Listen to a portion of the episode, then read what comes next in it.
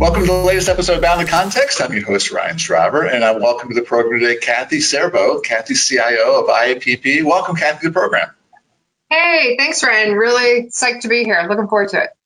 Awesome. So, so Kathy, you know, for our, for our listeners out there, tell us a bit about yourself and tell us a bit about IAPP org and, and the work that you guys do.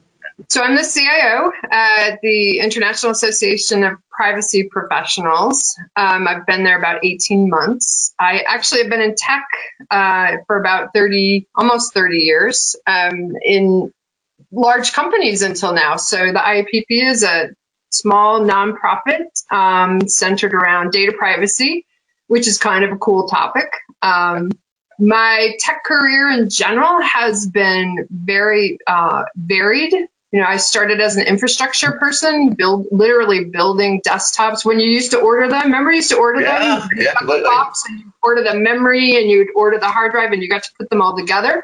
I love puzzles, so that's probably why I love that job. Oh. And then I just sort of moved up the stack. I got involved in OS, I got involved in um, middleware, I got involved in applications, and eventually sort of moved into things like process management and technology communications, which is where you and I met, uh-huh. um, and, and tech tech ed or tech education and things like that. So I'm just a, a, a, generalist, if you will, at heart when it comes to technology. Yeah. So and you started, which is interesting. You started really from the bottom of building computers, sort of yeah. all the way up. So you have that deep knowledge. You know, I, I guess you can yeah. sort of pull from do because I watched technology grow and change. I mean, I remember when you were something, if you got that external 20 megabyte hard drive that you got to plug into your device. you knew you were important when you got 20 megabyte of space. Think about that. Isn't that crazy? Isn't that crazy? I still remember when I was a kid, we didn't have a computer um, when I was growing up, but my dad at some point got the old TRS-80. He had that was left over from his company, and he yeah. brought this thing out with seven and a half inch floppies and you know this big whole console, and I was fascinated. I, I, I would play around, but it's so different from our kids these days who are just growing up with this, right? We, we, we remember a time when like you didn't have computers, or at least I didn't grow up with computers. I didn't grow up with computers, no, for sure. Um, my dad was an engineer, and so he used to always tell me he had the one of those calculators on his desk at some uh-huh. point. Probably I was probably high school or college, and he'd be like, "There's more computing power in this computer than there was in my entire college when I." And he went to MIT, so he didn't go to Whoa. some non-technical college. So, uh, yeah, but yeah, I didn't grow up with computers. I kind of fell into it. Yeah, no, I agree. So, so at IAPP, tell us some of the problems. You know, this is all about down the context of the whole podcast around problem solving. So, tell tell us, our listeners, some of the problems that you guys are, are wrestling through and, and, solving them, and then yeah, just just go with that. Yeah, sure. So, um, so we are 20 years old this year. You know, sadly, it's been a tough year to have a big birthday like that. but um, it's interestingly, uh, so the IAPP is a membership association, so it's a nonprofit, but it's a revenue generating nonprofit. And what we do, our mission is to support and provide information to the privacy pros. So, privacy professionals in general, are uh, policy, uh, our lawyer friends, and things like that. And, and more and more, with new laws coming along, it's also our technology uh, folks and not just our security folks. Security is just one branch of privacy that we need to think about as technologists. So, um, so some of our problems are the typical startup problems when you think about it. You start as a small nonprofit, and it's sort of you're by hook or by crook getting things done. I like to say that. Um, first of all, I like to say that all the decisions that were made before I arrived were made for the right reasons, with the right intent in mind. Um, but some of them were, um, you know, bootstrapped or what I like to call MacGyvered, you know, you know, paper paper clips and bubble gum, you know, because that was what you could get away with doing at the time. So really, uh, my focus has been on what I call modernization. I know a lot of a lot of companies are in the digital transformation era. We're really not digitally transforming in a way. We're really modernizing our tech stack and really looking at the entire stack from network. So we've upgraded our network. all the way up through um, our data and how we're using our data and creating data models and creating KPIs and, and really trying to become a data driven um, business organization, things like that. But but really, it's about modernizing. It's about really identifying those places that our business is just not being met with technology, um, where automation will make a big difference. So it's really fun. Yeah, and, so when you know, so over your career, we all curate kind of how we go about solving problems. And so I'm curious now, like when, when you, uh, within IAPP or when you get approached by maybe the, uh, somebody from the business, like, hey, here's a problem we sort of have, like help us understand, or our listeners understand, what, what's the Kathy method and approach to going about and sort of breaking down that problem? And then, and then, so walk us through kind of how you do that and how you and your team do that. Yeah, you bet. So, so I, um, I am a lean trained person, so lean L E A N. Yeah. Uh, and I, so, and I'm also a processor, like my brain just processes things. So I tend to be a questioner, which really fits well with lean, but it also fits well with me really wanting to peel back and understand. I also go into a lot of these with the, I'll say net neutral.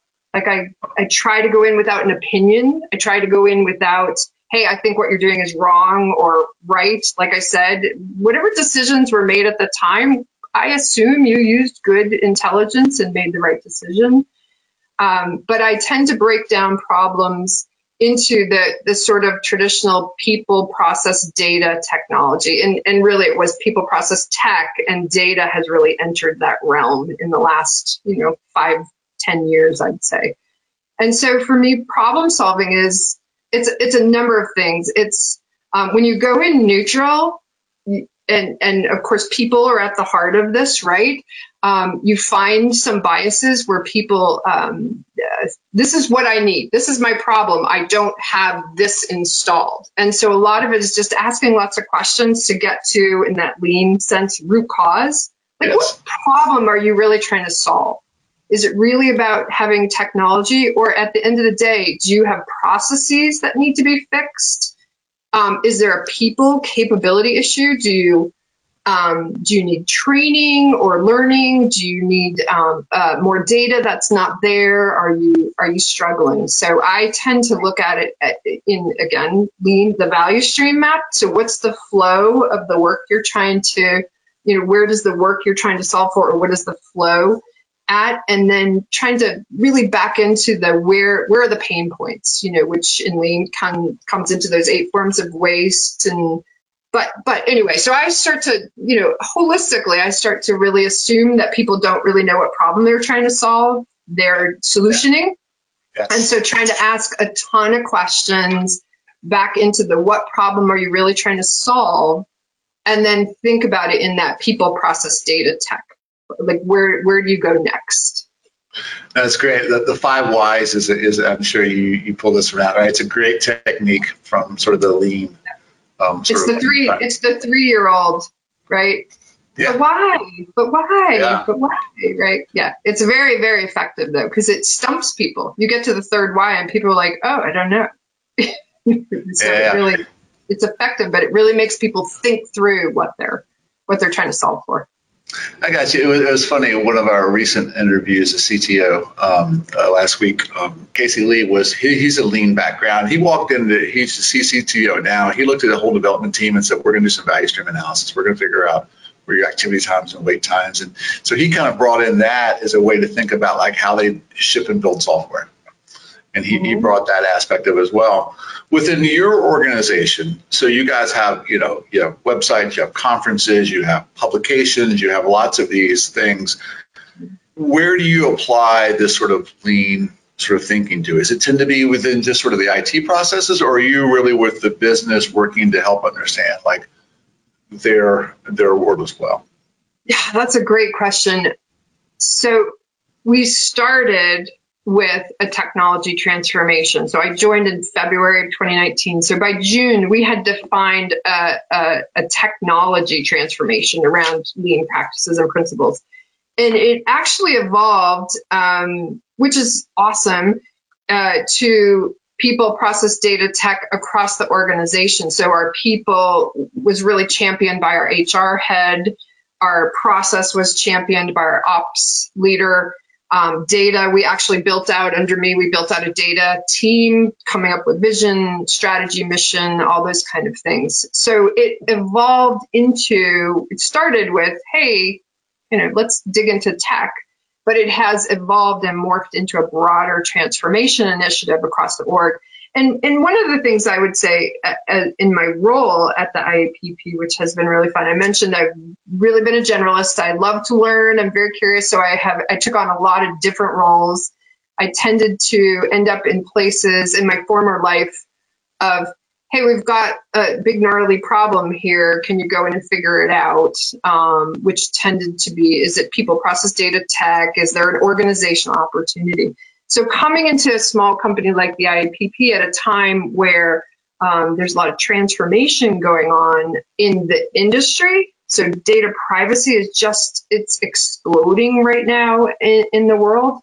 Um, it allowed me to sit at the at the C table with as a business person. Do, do, you know what I mean? Yeah, yeah. yeah. So, so in, in sort of back to your question, yes, it started as technology, but it has really uh, bled into the broader organization. Really, I, my my partner in crime, I'll say, is Amy Sherwood, who you know, who is our chief operating officer, and she, I have the data and tech, and she has the operations and HR, and we really partner um, to try and figure out a better way overall for the IAPP to run um, its business?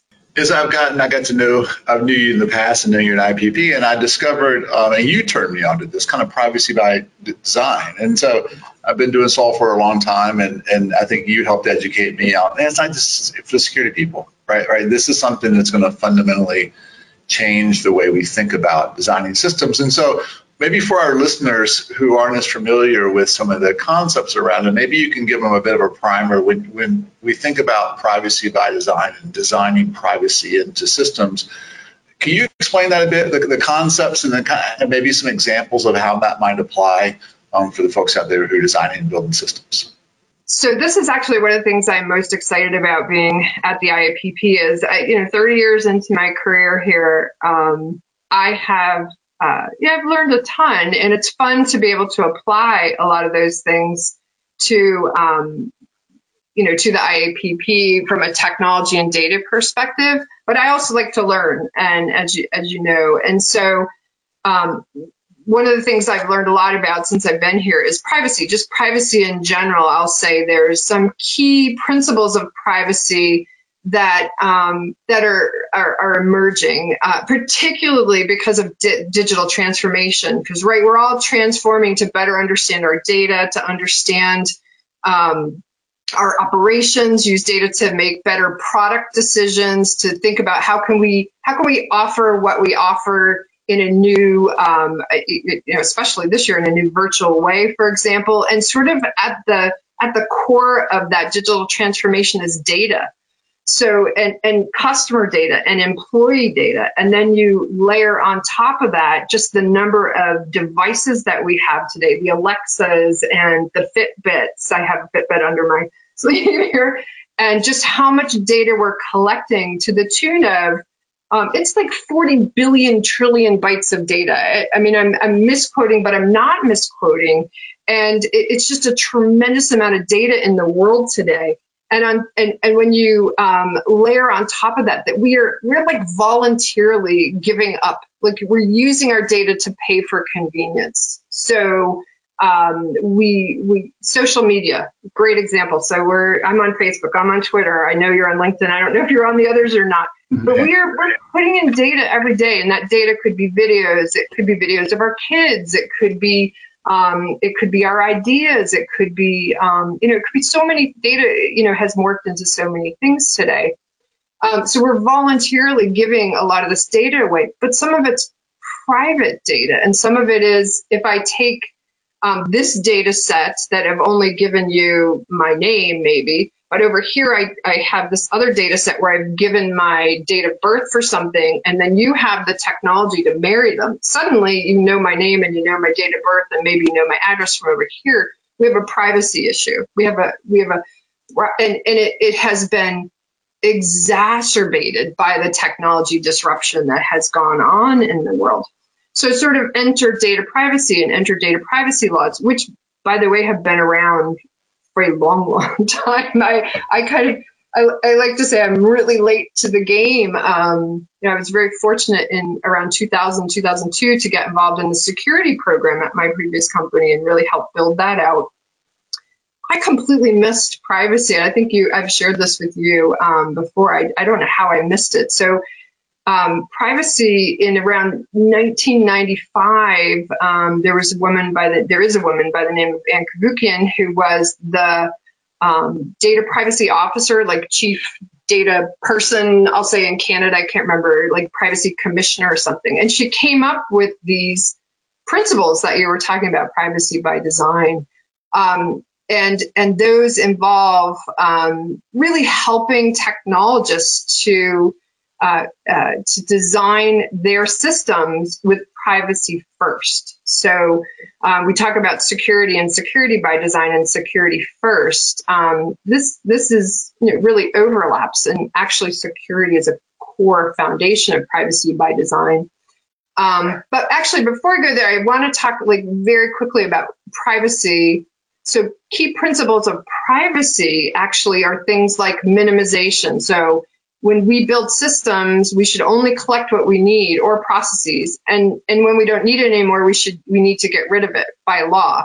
Uh, we need to tell people notice and consent. We need to tell people what we're doing with their data and get uh, their consent if we decide, you know, if, you know, for, for what we choose to do.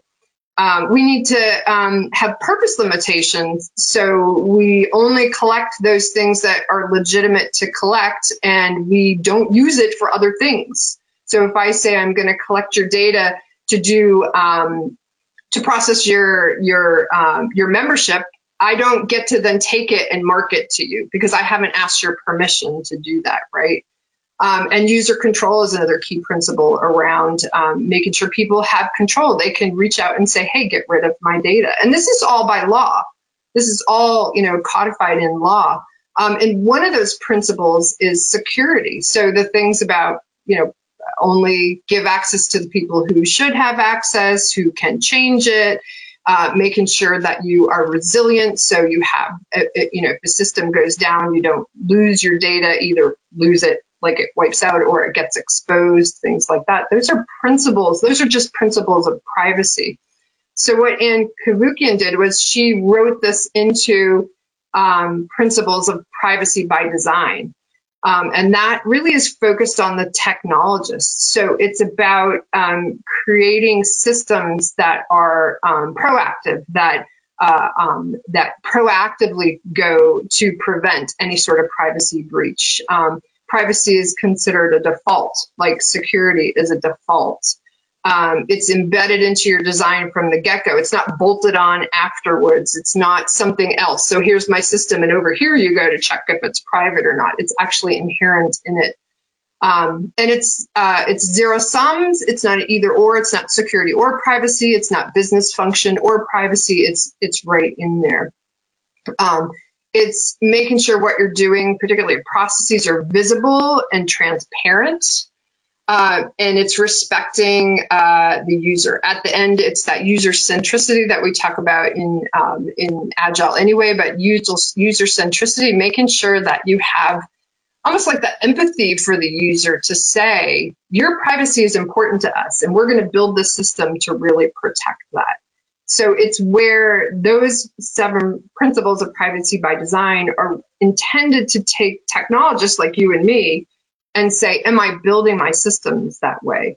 And when you layer on the last five years of data explosion, right, and technology disruption, it has become readily apparent that we are not doing nearly enough as a technology community. That's my call to action, Ryan. Uh, we're not doing nearly enough as a technology community to protect our users, you know, privacy rights. It's fascinating because, you know, to your point, I, I've been ignorant on privacy. and there's security, we have professionals, we think about security and these, but privacy, you know, throughout my career hasn't been like, when I think about designing a system, attribute by attribute. Do we need this data or not? You know, many times the default has been, we'll get it in there. We might as well grab it, right? I mean, maybe we'll use it later, but if we don't grab it, who knows? And so, I think what I what I what's resonated with me um, with this privacy by design is, to your point, being very intentional about it up front, designing it in. We're not we're not you know we want to design um, privacy in, but I see that there's an enormous gap in knowledge at the engineering level, at the architecture level, that around just taking these one, understanding the privacy concepts, and secondly, how does that translate into helping me design systems either differently than I would have, or in the same way, but to be more cognizant of, of who touches the data, who can see the data, when's it available. To your point, um, if a client, if a customer says, "I'd like you to remove my data," getting rid of it. I, do, I almost defy you to name a system that most companies have that you can say, hey, can please get rid of all my data? And there's yeah. some button they click and it goes away. Right? Those yeah. are hard things to undo and they don't exist really. I, I would say they do exist. Actually, they do exist. They just really? don't exist in most um, in most companies. Most companies haven't yet invested. So I think of privacy like security. Um, and I don't know if you and I have had this conversation before, but like in 2000, there weren't security solutions. There wasn't even a security job family. There just was, hey, you know, a bunch of breaches. And um, by 20, I'd say by 20, 2008, maybe, you know, that time frame, there was like a job family. And then all of a sudden there was an explosion of the CISO, right? And what is what was a CISO in 2000? They, there weren't anything. They were that they were that C-suite person that said, "Oh, by the way, we've had a breach."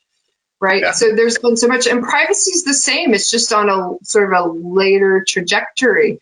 And I agree with you. I think a lot of um, a lot of people don't understand privacy. Just like in 2000, 2002, a lot of people didn't understand security. Um, and they're and they're um, they're intertwined, but they're not the same, right? And so so let me let me just uh, talk about that for a second. So security, yeah. security is really, um, it's about the boundaries, right? It's about protecting. It's the confidentiality, integrity, availability, resilience. It's about it's it doesn't care what the data is, mm-hmm. other than oh, it's been labeled as PPI or it's been labeled as confidential. We need to protect it. It's the fortress, right? It's protecting. Privacy cares about what it is privacy says, yeah, that fortress, we're counting on that fortress to be there. That absolutely non, you know, non-negotiable that it's secure and, and only people can get to it that should. But beyond that, we care about what it is. And so back to the whole, do you have the consent of the user to use it? Are you using it for what you said you were going to use it for? All those things.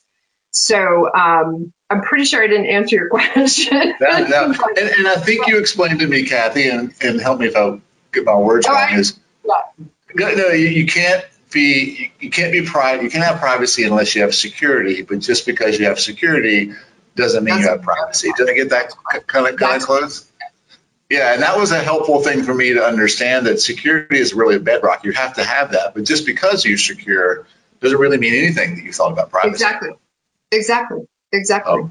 Um, and and actually, I just remembered your question. It was around there isn't a solution there, but there is. There's like this whole explosion of technology suppliers now. Okay uh, out there that are I, I I'm, I'm gonna um, do my best on the statistic. It's something like in 2017 there were 34 companies that were offering some sort of privacy solution for technology, whether it be like cookie management or you know privacy program management or or the whole hey you know I've got a request let me let me go and traverse my all my um, all my systems and find Ryan Shriver and remove his information. Um, now there's over 300. Think wow. about that. Yeah, we do at the IAPP. One of the things we offer a ton of information. We do a, a vendor report every year that goes out and, and assesses across a, a, a, multitude of it's like I don't want to say 10 or 15 different permutations of privacy, what, what the technology does for you to help your privacy um, posture. But um, there's over 300 now. I, I, I, don't remember exactly what the number was, but there's over 300. That's huge. Yeah, that's, that's, that's enormous. And, and, and given the IPP is an international organization, mm-hmm. help us understand how maybe Americans think differently about privacy than say, you know, uh, Europeans or others? Because you, you see all the, these different folks from around the world coming together around privacy. Have you seen anything that is either country or, or continent specific in, ways people view privacies? The laws I know are different, um, but yeah, that's a really good question. So I, I think I would the way I would say answer that question is I think in the U.S. we're behind on treating it as a um, you know a federal law. I mean, we have hundreds and hundreds and hundreds of privacy laws in the U.S. Um, most of them, if not all of them, are at the state level. Some of, some of them aren't. Like HIPAA, right? We're all familiar with HIPAA for health, and COPPA, which is child, you know, protecting children's um, privacy. But we don't have a federal law. Um, GDPR, which came out of the EU, um, it was probably the first time, and I'm not a privacy expert, but I would say it is in my um, in my being in a Fortune 100 company. It's the first time I ever heard of privacy, and it was because we, as a global company, were suddenly affected by a law. you know, again, technology, data, it's everywhere. It's not like it understands geographical borders. Um, so here in the U.S., we don't have a federal law, but GDPR is um, an EU law. It's an EU-wide law, and any company that does business with the um, with the EU is is bound to it. Um, Brazil has a law. China's close to a federal law. Um, India is close to a federal law. I mean, there's 60 or 70 jurisdictions around the world that are already under some form of privacy law. Um, the good news in the U.S. Is, well, a couple things. One um, is over 80% um, of, of of U.S. of Americans are are good with the law. Like they're like, yes, we need we need to have our privacy protected. And um, there's there's really good reasons for that. One is um, CCPA, which is the California Consumer Privacy Act um, was passed and enacted. It was passed, I think, a couple years ago and started in uh, to become in effect in July of this year. Um, and and oh, by the way, before I forget, like the difference between security and privacy when it comes to not following, uh, you, you know, you know, security is like say what you're going to do, do it, prove it, right? And of course, it was, oh my gosh, you don't want to be on the front page of the Wall Street Journal you don't want to hurt your brand. It was a, um, I don't even want to say a passive impact to your business, but there wasn't, there isn't the teeth that privacy. Yeah. Privacy comes with massive fines. It comes with uh, regulatory, uh, you know, um, issues, uh, you know, filings that you have to do and things like that. So the consequences of, of breaching a privacy law are much larger. But sort of back to the U.S. Um, it, it is probably, uh, you know, you know, sad to say for the U.S. right now, but we are a, a, we are not a partisan or you know country right now. We have a lot of divisiveness.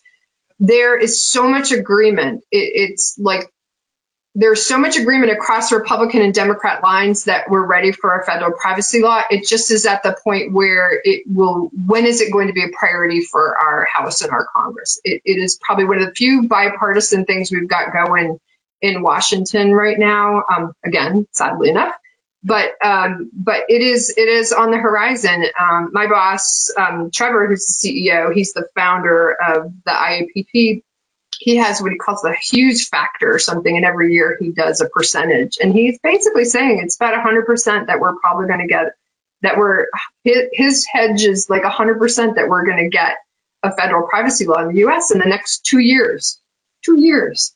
Wow. Hundred percent too. He's pretty confident. Hundred percent. Yeah, he's very confident. Yeah, he's very confident, and he and he reserves the right to back off that. You know, but but uh, that's a lot. It sort of ties back to my job and what we're doing, and the modernization is we're getting ready for what we consider the 10x moment. That moment where we're going to just grow exponentially. Um, our membership is around um, 65,000. Last year at this time, it was um, just over 50,000. Oh, wow. So we're already growing because of what's happening around the globe. Um, U.S. U.S. customers are um, U.S. customers, U.S. members, U.S. companies are just uh, they're. This is going to be big. Um, sort of back to your point, that a lot of companies don't. A lot of companies that are U.S. only, for example, aren't even really too much worried too worried about this space yet. Global companies are aware, but it's not the same. But it's coming. Yeah, absolutely. So, so, so, so, Kathy, you, you started in the hardware, you got it, you went all the way through IT, you have a lean influence. Who have been some of your influences in terms of shaping the way you think about sort of framing problems, either people or books, or like who have been some of the, the people that have been, or, or, or content that's been instrumental in kind of helping shape the way that you go about kind of problem solving? Hmm. Yeah, really good question. I, I did watch some of your videos, so I knew this was coming. So I'm going to do my best because I had to. I'm a creature of habit. Sorry, Kathy. no, no, it's good. No, it's good. It helps you prepare. Um, I, I, I've got to say, I really, um, I struggled to come up with some influencers outside of maybe the the ones that are obvious. My dad my dad was huge in being an influencer in my life, par- partially as an engineer. He's yeah. very logical, very pragmatic, very, you know, sort of structured thinker, which is what I am. Uh, my mom, just tremendous collaboration and empathetic and kind, you know, kind. So I think that sort of lean, you know, that lean is you solve problems closest to the work, you give people voices, all that kind of stuff. I think about my mom when I think of some of that. So my parents, have been hugely influential in, in, in, in thinking. You know, I struggle a bit when I think about how, how in the tech industry, I think a lot of my influences have been negative. A lot really? of them have been, um, you know, and maybe that's that resilience I have. My dad used to always say, so my dad was in the Air Force. Okay. And then he came, he went on to be a pilot uh, for almost 30 years. That was what he did. And so I got to see the world from my little you know, place here in New Hampshire. I, I actually had a pretty worldly view by the time I went to college, and then college, of course, just expanded it. But my dad used to talk about um, how he would come. He would come home from trips and he'd say, "Oh, I flew with such and such again." He's such a, you know, a, a, I'll say jerk. Um, he was just, you know, he said something about his sons, and I said to him, "Well, my daughters can do anything that your sons can do." And when you're in the 80s and when you're you know, i mean i was on the first soccer team for my junior high. We didn't have soccer before i got there. The the field hockey coach fought us. So there's a negative influence. A woman wow. who said no i don't want them to play soccer. And then there was you know we went on to to start the team in high school first soccer team in high school. And then i was a math person you know, I think I think I was the only woman in most of my my I, I have a math degree, and most of my classes in Virginia were that. And then I started in the actuarial field, which was very male dominated in Richmond. There was no room. Girls, my boss literally said to me, "You're just going to grow up and get married and have babies, so I don't think we need to support you." So a lot of my influences with my dad being like, "You can do anything you want," when I had people say to me, you can't do that, I was like, oh, yeah, just watch me. It's like the challenge accepted, right? Yeah. So, you know, sadly, there weren't, there weren't a whole lot of role models.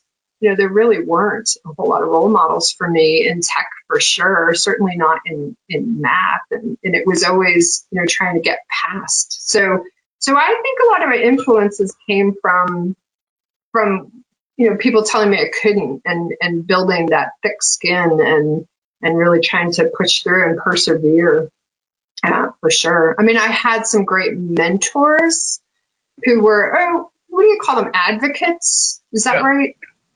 They, they advocated for me in times where, uh, you know, they were met, white men in the room that said, Kathy can do this, right? And you needed that. I mean, you absolutely needed that. And I learned a lot from them as well. But, but for the most part, I think, um, you know, a lot of my problem solving has been tenacity and it's been, um, you know, that structured thinking from my dad and my mom and, you know, the empathy from my mom. And, but you know me, like I'm also like, I'm very uh, diversity focused too. Yeah. And I think probably also comes from being a tech in sport, a woman in sports, a woman in math, a woman in tech is always looking for that are we asking enough people? Do we have the right lenses yeah. on this? And I, I I'm very collaborative, and I think that that's a huge key as well to problem solving.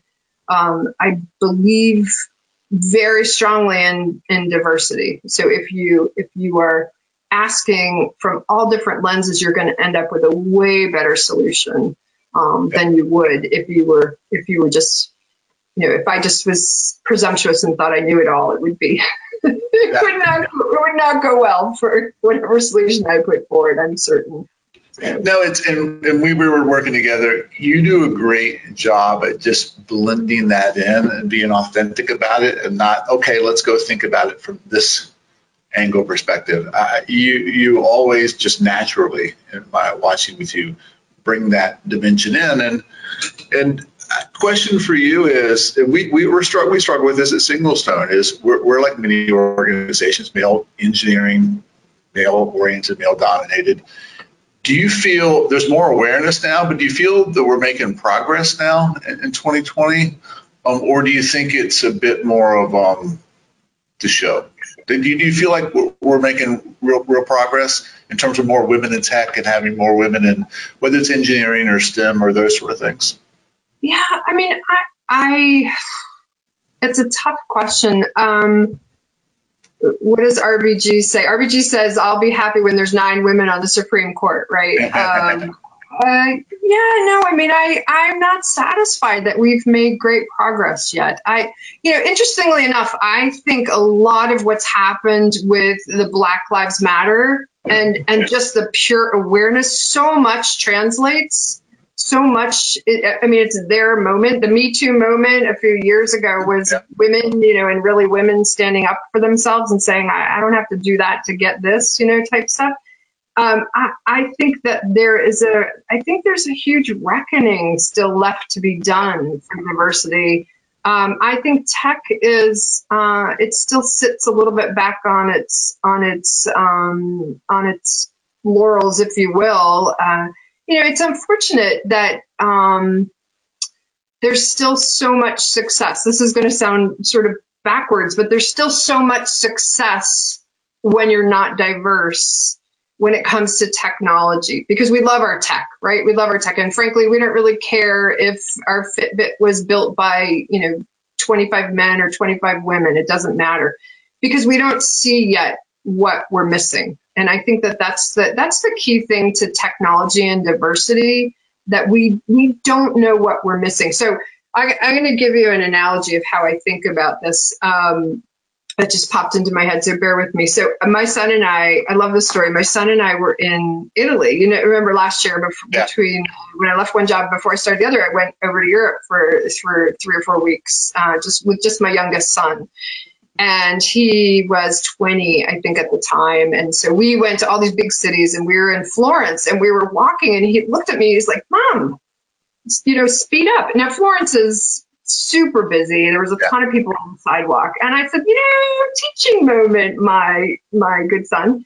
And i said walk behind me. And this is what i think a lot of people don't get yet is there's so many accommodations that we as women and minorities make just to walk through the world. So when when I walked behind Ryan, people got out of his way. When he walked behind me, this was me. If I stood my ground, I'd get, you know, people there's this subliminal um thing that happen like we all grow up knowing as women we've got to sort of make our way we've got to accommodate. Um, as men we just own our space. And it's not judgmental at all. It's how we're grown up. I'm raising three sons. I mean my you know three young men now. So i've had the privilege of tr- making them feminists you know? But that's probably when I think about it, until we sort of crack that nut of empathy to walk in someone else's shoes, I, I don't think we're I don't think we're gonna get there, and that's why I love like I love everything um, that the Black Lives Matter has done broadly for the causes of of minorities, whether it's gender or and I know a lot of that is um, uh, certainly more uh, wrapped up in things that uh, you know that I can't even begin to understand. Raising three sons versus raising three black sons would be a very different, um, you know, very different experience. I get that. So I know there's so much robustness to Black Lives Matter that isn't about this, but I think there's a lot, and I think I think there's so much opportunity for people to stop fighting this and start thinking more empathetically from, you know, walk in someone else's shoes. And that experience in Florence always sort of seems to resonate with, with, uh, you know, with what I mean. Um, cause I think, I think one of my favorite sayings is a boat, a tide rises all boats. Life is not a zero sum game. It's just not. You know, if we can all, if any, you know, if we can collectively move ahead, uh, we'll all be better off and I just don't think people think that way. I think um, I think people still think it's mine. I got to hold on tight. Um, yeah. Unfortunately. So uh, let me hit you with the last question. What have you okay. been listening to these days? Oh, so yeah, I listen to a lot of things. I love every kind of music there is. I'm an I'm an Imagine Dragons fan, by the way. Oh, or, nice. I love anything by Imagine Dragons. Um, and and my whole life I'm soft rock, so Elton John, James Taylor, all those things. Okay. Anything can be playing. But I love Streisand. I love I love Christina Aguilera. She's okay. so talented. It's so not, you know, people like you. I'm like, yep, I love Christina Aguilera. Um, I'm also really um, I'm I'm fascinated. I have learned I have been until probably the last five years sort of policy neutral, political neutral. You know, I kind of was like, yeah, I vote every year and I do. I have just been fascinated, and you know me well enough to know a lot of it, it's about the people. The people. Yeah. I'm, I'm a huge human studier of people. And so a lot of what I listen to, the podcasts, I listen to the Lincoln Project, I listen to NPR daily every day. Oh, and you know what I love? There's this podcast called Smart Less, which is not political at all. Love it. It's um, who is it? Jason Bateman, Sean, uh, can't remember his last name, and uh, Will Arnett. Smart Less, and what they do is they interview people. So they've had on um, Reese Witherspoon, and oh, they had Kamala Harris on okay. the day before she was announced as VP. That podcast oh, wow. It's funny, it's irreverent, it's uh, you know, and it's current. Um, but yeah, it, and it's mindless. Like I walk every day, and you know, for an hour or so, and I just put on my podcast, and off I go. So, so there you go. That's awesome. As, as, as, as, much as my technology career is very all over the place and I've done a ton of things, my listening is the same. yeah, that's awesome. I struggle with, we, we, we have a, within Singlestone, we, we Slack, we have a channel called Tunes. And we just ah. share what people are listening to. And it's a great way to just get to know um, people and what they're listening to. And so um, I enjoy. I have my own habits, but I enjoy diving, diving in. And uh, yeah, yeah, I just love music. I love music, so yeah. I, I, with maybe the exception of opera. I would say I'm that. Not. I would no? say that. No yeah. opera. All right, Kathy, thank you so much for your time. It was good to hang out with you again and, and have a great winter up in there. Stay warm as you can, and we'll hopefully see you down in Virginia or we'll be back up in New Hampshire at some point. Can't wait. Wait.